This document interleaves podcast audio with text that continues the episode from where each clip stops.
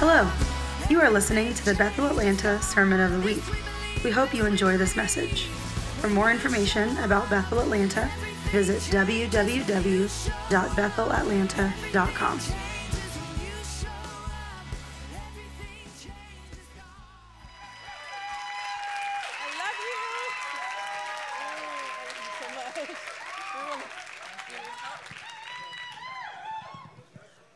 Thank you, thank you. All right, I'm going to pray, and please join me. My life for your glory, to tell the whole story. My life for your glory, I live to represent you well my life for your glory, to tell the whole story. My life for your glory, I live to represent you well.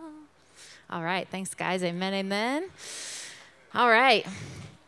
So, sometime over the last two years, I remember having a very normal 2020, 2021 life experience where I felt a little discouraged by what was going on around us in the world. And I asked God, what can I do with my life, with any measure of my resources, with my influence, my responsibilities that I've been entrusted with? And I felt like God said, I have a strategy.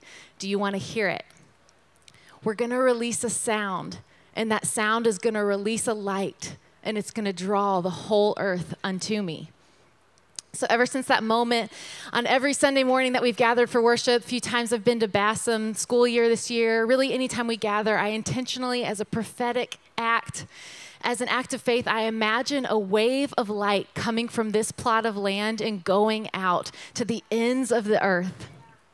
And I invite you, as an act of faith, as a prophetic act, anytime we engage in worship, anytime you're in worship in the presence with Jesus one on one, just imagine that light being released to the ends of the earth. Our sound can release a light that has no end. So, a couple of months ago, when I was asked to speak, I asked God what to talk about, and I felt like I heard him say that talk about releasing the sound of light. Light illuminates, light shows the way, makes the path clear, light dispels the darkness. Light is warm and can welcome someone home. Light can indicate safety. Light represents hope. Light can reveal, uncover the truth. John 8 12 says, Again, Jesus spoke to them, saying, I am the light of the world. Whoever follows me will not walk in darkness, but will have the light of life. We have, we possess the light of life within us. So, is that the sound that comes out of us? The sound of light. I feel like he's really been talking to me about how in the kingdom these things aren't exclusive, but they work together. So, according to the Department of Physics at the University of Illinois, they say that it is true that sound and light are alike only to the extent that they are both waves. They are inherently different on the basis that light is electromagnetic radiation. Because light does not have a medium, it can transmit through objects in a way that sound cannot. Sound requires a medium. Because light does not have a medium, it can transmit through objects in a way that sound cannot. Could light break through hearts in a way that sound alone cannot? Release the sound of light, he said. Do we have a sound in our worship? Do we have a sound in our life as an imitator of Christ that becomes light to pierce the darkest places of society into the depths of the hardest hearts and the most broken of people? We are first citizens of heaven, and we are inhabiting and taking dominion over the earth. And if it's our mandate to bring heaven to the earth, we have to be aware that He will probably ask us to believe the ways of the kingdom over the laws of the earth. So, as heaven invades the earth, could the laws of physics have to be totally rewritten? I've kind of been imagining and daydreaming about a point in our history books where the laws of physics are being revised, they're being rewritten because of the effects of heaven inhabiting this place. So, Bethel Atlanta, we are called to be a people individually and corporately who walk this earth releasing the sound of light. Our lives are a living song of worship. What is the message your life song is singing? What is the sound? What is the tone? Does it sound like Jesus? My life for your glory. Leif Hetland recently posted um, a quote on his Instagram page that really resonated with me. It said, Who Jesus is to you is who Jesus is through you. Who he is to you is who he is through you. I live to represent you well. So, Jesus, my prayer would just be perfect us in your love. If I'm not seeing you for who you are, if I'm not accurately beholding you, if there's like a lens or anything obstructing or skewing my view, help me, refine me so that the sound of my life represents you well. Kris Vallotton recently released a word that's been incredibly impactful on many of us, and probably a lot of you have heard it, but it's called the Malachi Mandate. And I'd encourage you to look it up um, on Bethel's Reddings podcast and take a listen if you haven't. But in the message, he starts to share or release a prophetic word um, during a staff meeting. And he started to basically say, We're in a transition. But then God stopped him and said, No, you're not in a transition, you're in a metamorphosis. And this word isn't just for you or your staff, but it's for the entire world. And then he continued to share that transition is about changing seasons. You move from one season to the next, but a metamorphosis is about changing you. So, naturally, for a butterfly, the metamorphosis is not the most glamorous part of its life. The caterpillar literally becomes goo and lives the next phase of its life in darkness, in a cocoon, not knowing what comes next of its state of being. And, you know, this could totally feel disheartening, but we know what comes next is everything that that caterpillar was truly destined for to shine, to fly, to be beautiful.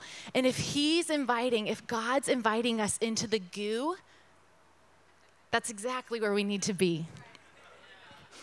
So, a few weeks ago, I got frustrated by something just going on in life, and I was about to jump in the shower and go to bed, and I basically was just brushing it off.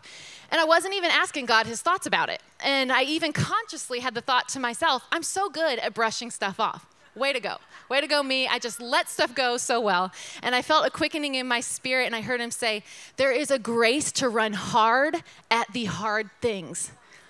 And he didn't say, I'm making hard things easy. He didn't say, I'm, I'm, giving you a grace to make hard things easy. He said, There's a grace for the hard if you choose to run towards it. We know that grace is the operational power of God to do something that we otherwise couldn't do or otherwise would be too hard on our own. And you know, I would rather go after the hard things when He's providing the grace to do it rather than when He's not.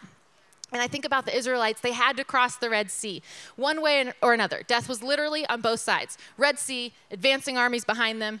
And I'd rather cross the Red Sea when He's making a way and parting the waters and not when I have to jump in and swim.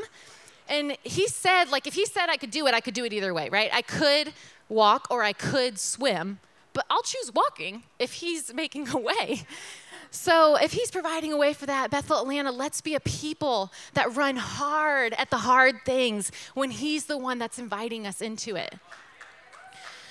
So, I think we're in a very intentional refining process right now, individually and corporately, so that the sound of light can be even more bright and clean and pure. And I feel that what he wants to pour out is greater that what like than anything we've ever experienced in our lifetimes.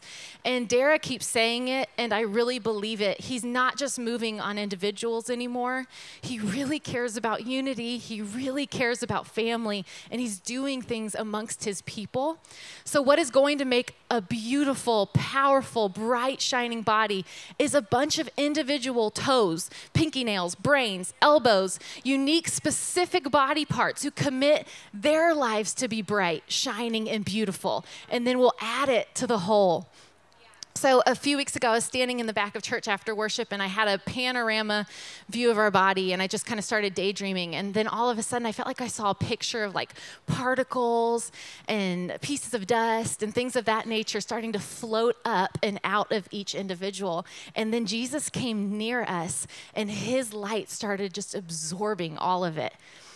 And as individuals were being refined, the light from each life started like adding to the light of their neighbor. So my light started adding to Lauren's, Lauren's to Jen. And then our collective light was added back to the light of Jesus. And you couldn't see, like at that time, we were outside with those sun wings. You couldn't see the sun wings, you couldn't see the floors, you couldn't see the chairs, the stage anymore. It was just this blinding light. And he wants to do a refining in us individually. And then I think he wants us to bring our refined piece to the larger puzzle. So, Matthew 5 14 through 15 says, You are the light of the world. A town built on a hill cannot be hidden. Neither do people light a lamp and put it under a bowl. Instead, they put it on its stand, and it gives light to everyone in the house.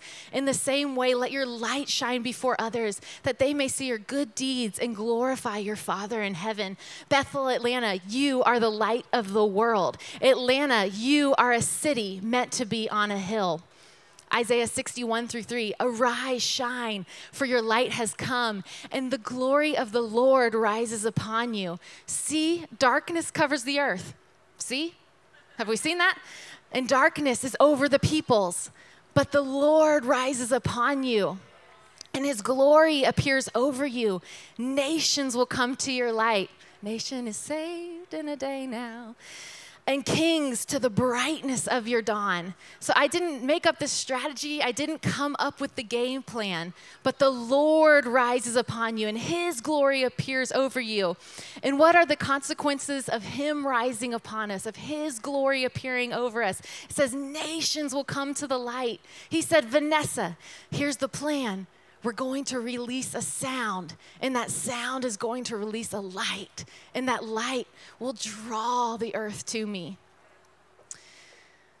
So, as we said, to be a bright body of believers, we have to commit to being bright individuals. Our lives are living songs. What's the sound it's singing? So, here's some of the things that I really feel like He has been teaching and refining in me, some of the dust or dirt He's pulling out of me so that my life can be more pure. Because I live to represent you well. Um, I feel like God told me recently this is, this is God talking to me. He said, My sound is not louder than the noise of the earth it's outside of the noise of the earth. When I speak, the sound of my voice is not competing with anything else. It's higher than everything else. It's light. And it made me think if we're made in the image of God, we're not meant to compete with the noise either.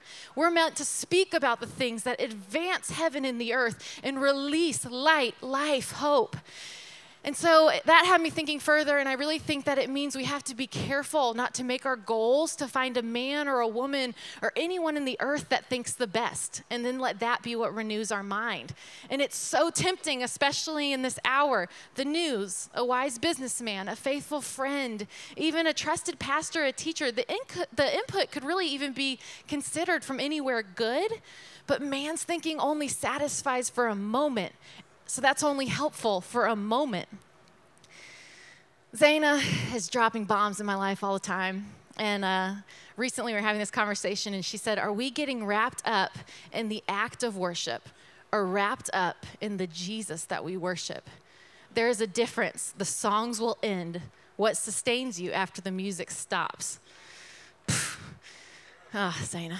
Um, so now, hear my heart. I don't think that this means that God doesn't use other people to speak into our lives to actually like mold and shape our hearts i think it's actually one of the major ways he speaks to us dan literally a few weeks ago shared an incredible message about like family and having spiritual mothers and fathers in our lives and how jesus is like growing us through people and family I think it just means that it can't be my only source and it can't be my main source. Nothing above him, everything in its right place and order. So the earth is longing for people who really know him and who Jesus would say the same in return about. I can know him, but do I let him know me? Would he say of me, I know Vanessa? Search me, refine me, change me. Will my whole life bend in an instant at the whisper of his voice, at the glance of his eye? I also feel that we need to loosen our grip on earthly ideals when God has ways. We need to loosen our grips on earthly ideals when God has ways. I don't want to ever have the best idea on the earth when I'm created to live with the mindsets of heaven. Isaiah 55, 8 through 9, for my thoughts are not your thoughts, neither are my ways your ways, declares the Lord. As the heavens are higher than the earth, so are my ways higher than your ways, and my thoughts than your thoughts. You know, to be intimate with someone's ways, you have to be in an intimate relationship. So that means we have to be willing to be naked to Jesus, our whole life open to be shaped by his ways you know, as I'm married to Josh longer and longer, I'm more acquainted with his ways. Like things he used to have to explain to me early on, like that that required words, I get now just with like a glance of an eye, with a look. I can interpret what he's feeling. I can I can even sometimes have that moment of like I totally knew you'd be thinking that. Um, you know, we can interpret the facial expressions, and words aren't always necessary. So I recently saw a picture in my mind of people gripping so hard in their hands different earthly ideals, and Jesus came close and they chose to grip harder. And his love wouldn't be a true love if we didn't have a choice and if he like made our hands open. So he didn't. He won't force you to choose his ways. We can die on the mountain of our, de- of our ideas if we want to. It's our choice. So, you know, we lay down all earthly agendas. Come have your way in us, Jesus. So, those are some of the things that he's been talking to me about regarding us as individual followers of Christ. So that's more like the refining the light with, um, within us individually, and so refining the light with the church regarding the church at large, the Big C church, Bethel Atlanta, but church globally. I feel like there's a few specific things he's been showing me that he is requiring, that he is shaking. Isaiah 9, 6 through 7. For unto us a child is born, unto us a son is given, and the government will be upon his shoulders, and he will be called Wonderful Counselor, Mighty God, everlasting Father, Prince of Peace. Of the increase of his government and peace, there will be no end. He will reign on the throne of David and over his kingdom to establish and sustain it with justice and righteousness from that time and forevermore. The zeal of the Lord of hosts will accomplish this. What God wants to do, he will do and I think, you know, I have to think that what he had as his original ideas for accomplishing his plans on the earth are still a part of his plans today. So I just want to say that the church was God's idea. Matthew 16, 18, upon this rock I will build my church. Those were his words. He loves the church. He says he's coming back for a pure and spotless bride. And when he tells husbands to love their wives, as the standard, he says, love them as the church. Love them as I have loved the church. And what level was that love? We know. He laid down his life.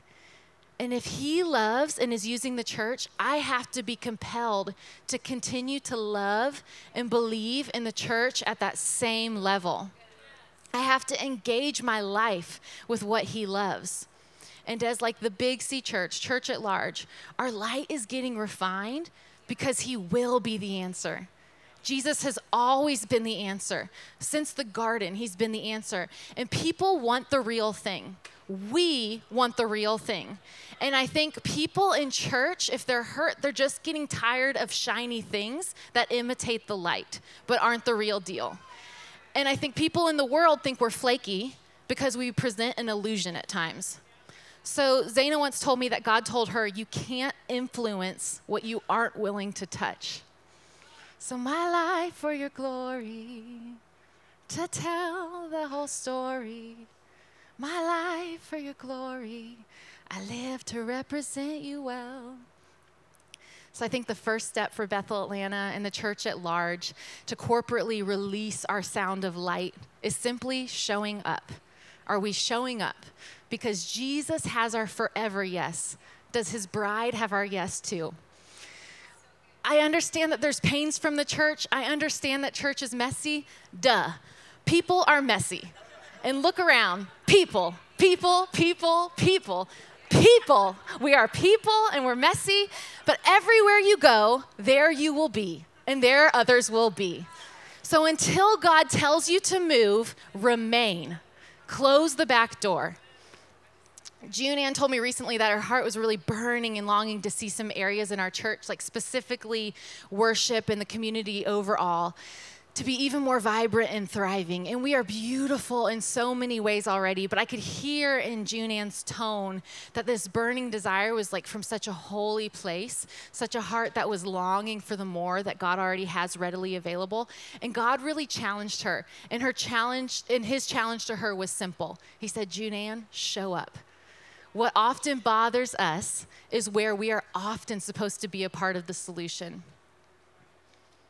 Psalms 89:14 Righteousness and justice are the foundation of your throne. Love and faithfulness go before you. Jesus walked a life that held truth and love together perfectly.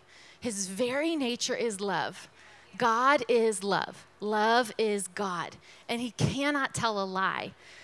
We have such an opportunity here. The world will be drawn to the light of a perfect king Everybody wants a king like Jesus. Everybody wants a king like Jesus. Whether they know it or not yet, everybody wants a king like Jesus. And I think we do. We have such an opportunity if we do this well. He is the light within us, and this kind of light is made for the darkest places in the earth and the parts of history where there are deep, deep places of pain.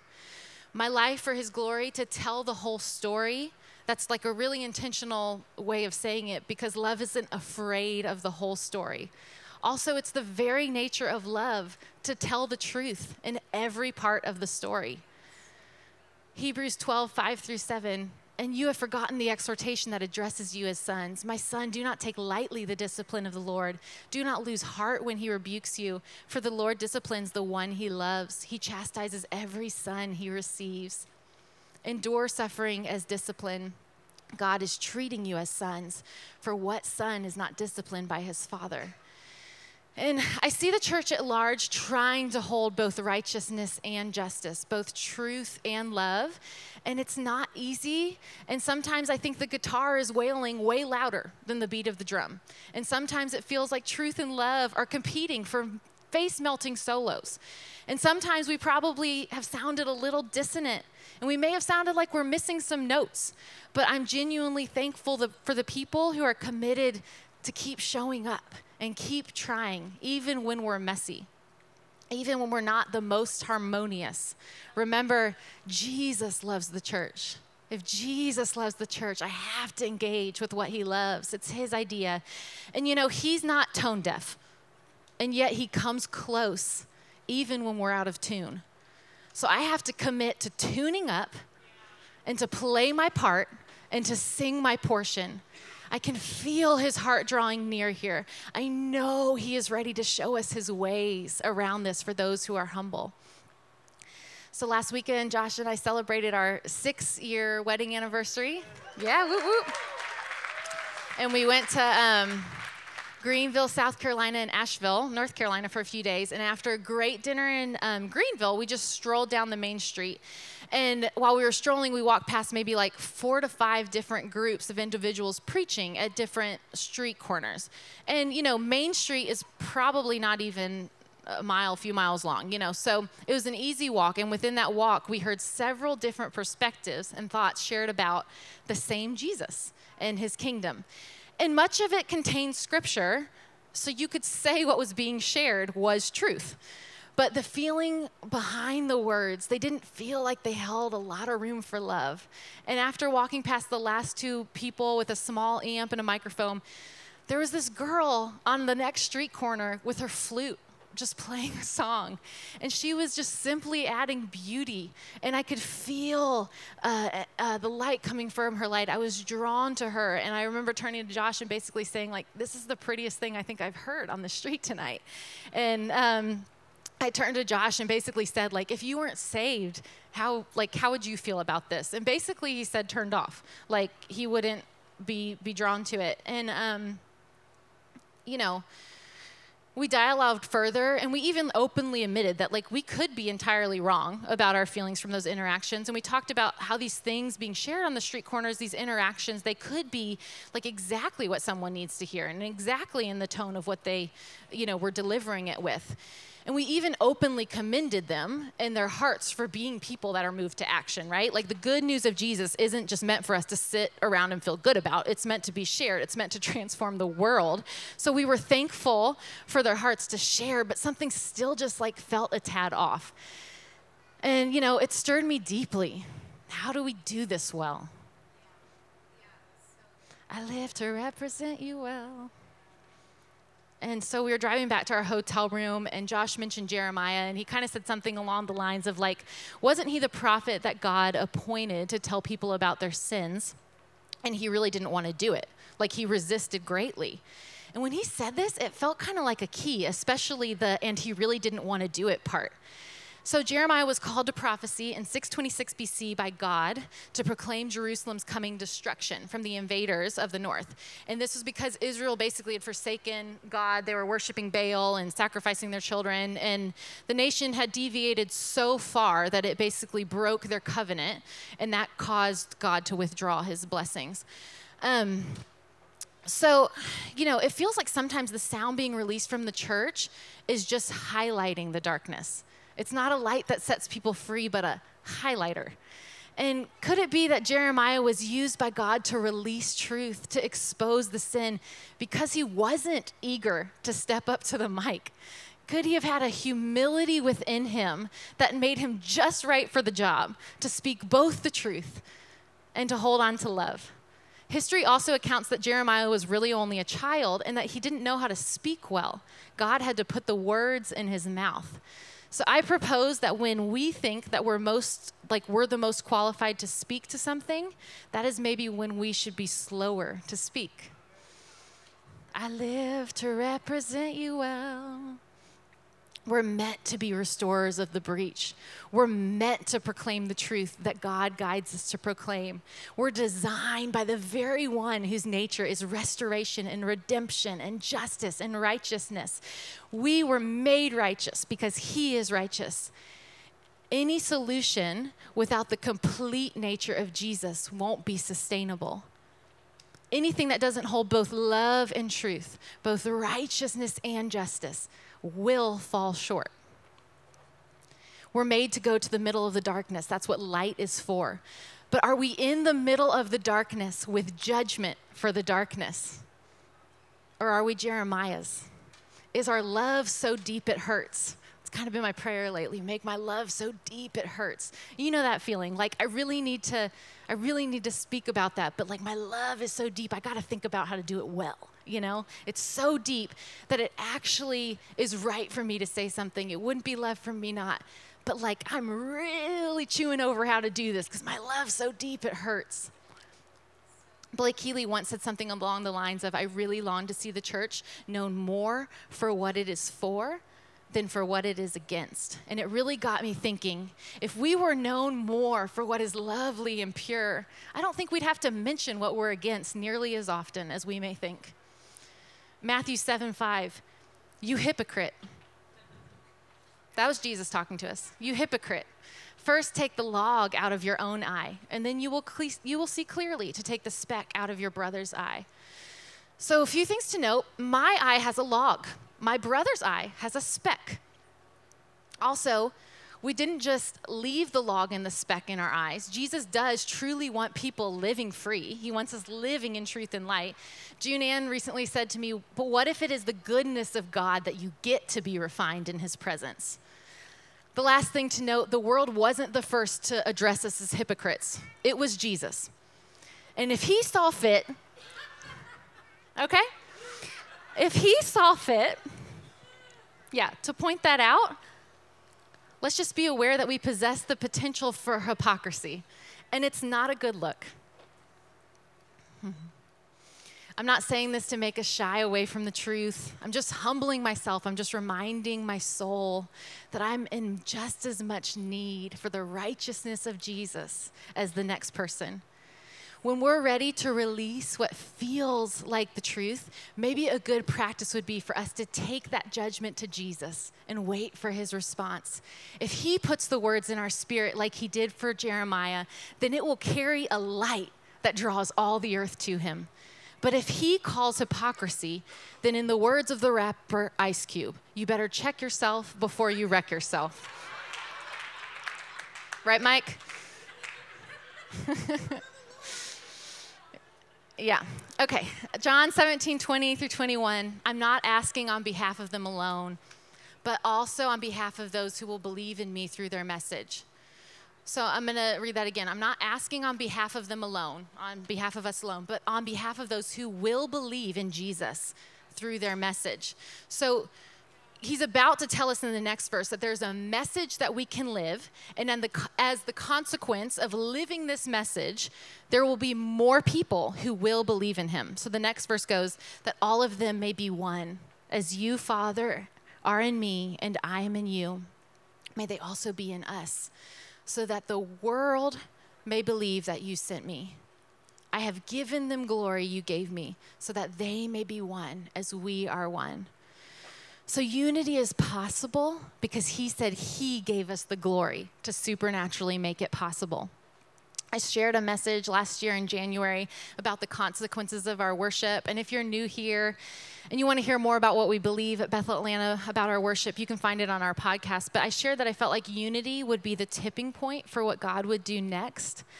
And I really do still feel that a unified people would be a light so blinding in the best way that it would be impossible not to take, uh, to take notice and look. Look at the world, they're literally dividing over anything. I truly believe that the world will look to see a people walking as one. Bethel Atlanta, we can represent him well. We can model in our family the family of heaven in the way he intended it to look. The sound of unity doesn't have to sound like agreement. I think maybe the first few notes of the sound of unity will carry a tune of humility. Lindy had a dream that feels super significant for our body regarding unity, and the dream starts with this big jet that was full, and Lindy was going, um, or she was piloting the plane going down the runway, and then she started to take off and had to slam on the brakes because there was this big wall at the end of the runway, and everyone had to get out of the plane the scene shifted in the dream, and Lindy was here in the tent, and a lady walked up to her and said, You hurt me so badly. You offended me a few years ago, and I'm still so hurt. And Lindy didn't even know who she was or what she had done to this woman, but Lindy's heart was like truly moved, and she genuinely felt sorry and asked for forgiveness. And Lindy said she could like feel in the dream that it wasn't just lip service. She could feel the hurt of the person that that person had experienced, and that truly moved Lindy's heart. So after Lindy asked for forgiveness and the woman forgave her, there was instantly such a deep level of unity between her and this woman. And from there, Lindy said she could like sense that this was the level of unity our congregation was living in. So, next in the dream, we started worshiping, and Chris Valentin was there. And she said she knew in the dream Chris Valentin was representing the Holy Spirit. And he put his arm around Steve and looking towards Lindy and the woman, um, embracing, and towards the congregation worshiping in unity, he said, This is what true unity looks like. And as we were worshiping, she said, Chris walked up up on the stage and he faced this way, like he was facing away. And we all turned, like all the worship leaders and the team turned to face him, and the congregation was facing him. And um, there were words on the back of his pants pockets, and new songs and new sounds from heaven and new words were just like pouring out of all of us. And Chris turned around and he looked at the worship leaders and then facing the congregation, he said, Now is the time you can record this. And Lindy felt like it was both the recording of the songs, but also like recording in history, the level of unity. And I even had the thought that songs record the story of history too. You can take a listen to music over history and hear the stories of those times. He said, Now is the time to record. And I felt like, again, what the Holy Spirit was emphasizing, capturing were the sounds of unity and the songs of heaven. I think that's close, guys. I don't think we're far away. I believe that Bethel Atlanta shares a unique call and a grace to pursue unity in every aspect, but I think we especially carry a grace for this sound um, or for, for this around the reconciliation of races. So remember, God told us, He said, there is grace to run hard after the hard things. And it is my dream that not only will every race, tribe, and tongue feel that they can exist here, but that they truly belong here. Not just tolerated, not just accepted, but celebrated. I pray and I'm excitedly anticipating the day when people just walk all over this place saying, I've never felt so rich. I've never felt so free. I've never felt so live. And I think that this richness shows, um, is going to show up when every person shows up, showing 100% of who God made them to be. The world will look. I promise you, the world will look. So um, I want to invite Denise to come up. I'm going to share this prophetic word from Michael Maiden several years ago. Maybe it was like 2018, 2019 when he was visiting us, and he said what God is doing in Atlanta, and he kind of gave a specific word over our city and then over Bethel Atlanta as a part of it. And he said, God has raised up Atlanta to be a world leader. Atlanta, as a city and a region, is in an elevated status worldwide. There are often hot spots in the kingdom.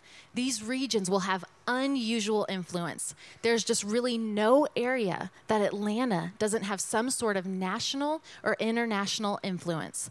The city itself has this call in America, I don't know of another city that is carrying as much weight in the kingdom as Atlanta right now. That's huge. In America, I don't know of another city that is carrying as much weight in the kingdom as Atlanta right now, in the whole country. It's represented across and in a broad spectrum of churches, but surely Bethel will be right in the middle of that. There is a convergence of all kinds of wonderful things in the heart of God for Atlanta when it comes to the importance of cultural things, I believe Atlanta is supposed to represent the healing of the races. Atlanta can't do it without Jesus. A divided church cannot heal a divided nation. Only a united church can heal a divided nation. The things we want to change in culture can't change until they change in church. We have authority to speak to the culture. There is literally no problem more pressing to the heart of God than racial injustice. What an opportunity for us. We have to represent what we want to transform. I live to represent you well. Atlanta is supposed to represent the healing of the races. And I just kind of wanted to note um, to represent like the healing of the races. You know, it makes total sense that Atlanta's supposed to represent that. We have some of the darkest parts of the story, of that story from our city. And remember what we said love isn't afraid of the whole story, and it tells the truth of the whole story. And the darker the night, the brighter the day. It would make so much sense that he'd take the darkest place to show the brightest, like the darkest parts of history, and show the brightest day. Um, so I brought Denise up here. I wanted to share and display a picture. You need help down? you good? Okay. um, display a picture I saw, I don't know, sometime during last year. And Denise, you're such a rich friend to me. I love you. Thank you. Um, Okay, so this is a picture I saw in my mind's eye. And at first, we were just kneeling. We were like in a humble position. And I could see this wall between us. And like from my side, the wall looked like a wall. And from Denise's side, the wall looked like a wall. But then, like, God told me to walk outside of it and stand like where you guys are looking at the wall. And it was air, it was an illusion. It wasn't a real wall. And we both reached, you can do it to my heart too, yeah. We both reached into each other's chest, inside each other's heart, because there was a key in each of our heart for each other. The key I needed was in Denise, and the key she needed was in me. So, you know, we live to represent you well. Yeah. We live to represent you well. We live to represent you well. My life for your glory, to tell the whole story. My life for your glory, I live to represent you well. And the other part, um, the other part of it that I remember seeing now was we were looking like directly in each other's eyes as we were pulling out the keys. And I really thought that that was like something significant. Like to tell the whole story, I have to see through Denise's eyes. I only see in part. We all only see in part. He made us to need each other, He made us to need each other. So, you want to say anything to this, or pray anything, or release anything? You got something. Just release something. Man, it's just it's so good. I'm just kind of in it. uh, just I just want to share that Vanessa is not just up here reading a message, but this is her life. Um, when we were in Living Proof, Lindy did a kind of a racial reconciliation message and she kind of told us to break off in groups i believe of three i don't, really remember. And just to not just to repent uh, break off in groups of people that didn't look like you. Not just to repent to each other but to share experiences with each other to share perspectives that you wanted to forgive and be forgiven for and I happened to be in a group with her, and it came back to me um, this week when we were, you know, just kind of talking. I had forgotten about that because we just have become such close friends. Um, but she has lived that, and and in the sense that the things that we share, kind of like what she's saying, the log and the speck. It was like, oh, that's a speck I have. That's a log I have. I didn't realize that. But then also, same thing for me, things that she shared. It was like, oh, I didn't know that. You know, I, we had no idea. And I think what's really important about this visual is that as friends, we allow each other to influence each other. We adjust based off of what we share with each other. We take each other at our word. We go back to Holy Spirit. We come back and we're saying, Remember what you said? I thought about this. I thought about that. And so it's, I love also what you shared about um, Jeremiah. It's never a like, oh, you need to be doing this because, you know? But it's kind of like, hey, I have this thought, you know, like, tell me what you think about it. And literally, we have gotten keys from each other about understanding. And so I just want to release to you all. Um, the experience that I have had with Vanessa, the experience of pursuant of someone different, a, a different culture than you, a different uh, upbringing than you, a different race than you, a different culture than you, that you will allow yourself to be influenced by them, that they will be influenced by you, that it, that the uh, relationship and the connection that you have is never one where you're telling someone how they have to be, but you're humbling yourself. You're coming in humility. Like Vanessa said, just even in this stance, it's kind of hard for us to push each other over, for me to tell her, you know, because we're we're humble. We're in this posture of surrender to each other, which is why we're able to pull things out of each other. And I love even that you remembered we were looking at each other eye to eye because uh, the apple of an eye is when you're so close that you can see yourself in someone else's eye. So good. That's close. so I just release the closeness of differences, of uh, people that you will get close. You will get uncomfortably yeah. close. to someone who doesn't look like you, to someone who hasn't lived life like you, and that it will change you, right? Metamorphosis is not about season to season like transition, but it's about changing you. And that we will represent unity well. We will represent Jesus well. We will represent his love and, and how he lived life and got close to people that got him in trouble, right? Because he was too close to people like that. Why are you so close to people like that? Who are you? Why are you with them? and that we will be a part of it. Uh, of Atlanta being the change in the world, the church being the change in the world. In Jesus' name. Thank you. Thank you. Way to go. I knew you Awesome. Thank you, Denise. All right, just wrapping really quick, a few final notes. Um, Zaina had this amazing dream. I don't have time to share. I'll share another time because it was incredible. But basically, in the dream, her um, she heard the song of every nation in her head, and then the sound was out in the world. People started hearing it, and they were in their cars and they stopped driving because they heard the sound of the Lord. And um, Zaina's prayer after the stream was that the sound of the Lord would not be confined to the house of the Lord, but from even Bethel, Atlanta, the sound of the Lord would reach to the two lane roads of Farr and Tyrone Road. From there, it would span out to the four lanes of Highway 74. And from there, it would go to the interstates and all of the city streets.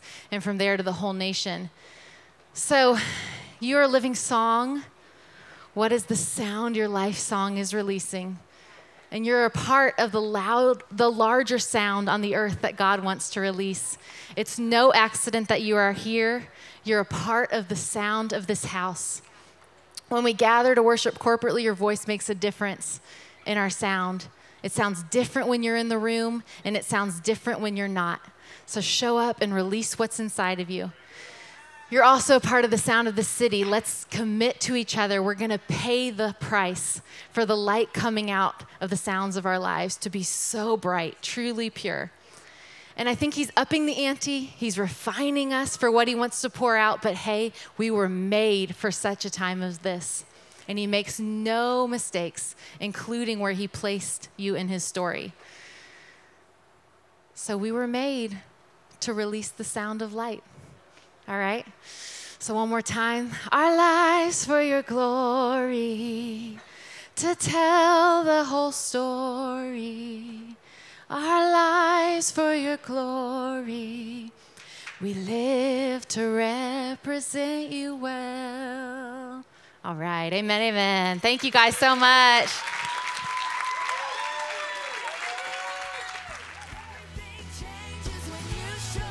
Thank you for listening to the Sermon of the Week. To stay connected with Bethel Atlanta, visit www.bethelatlanta.com.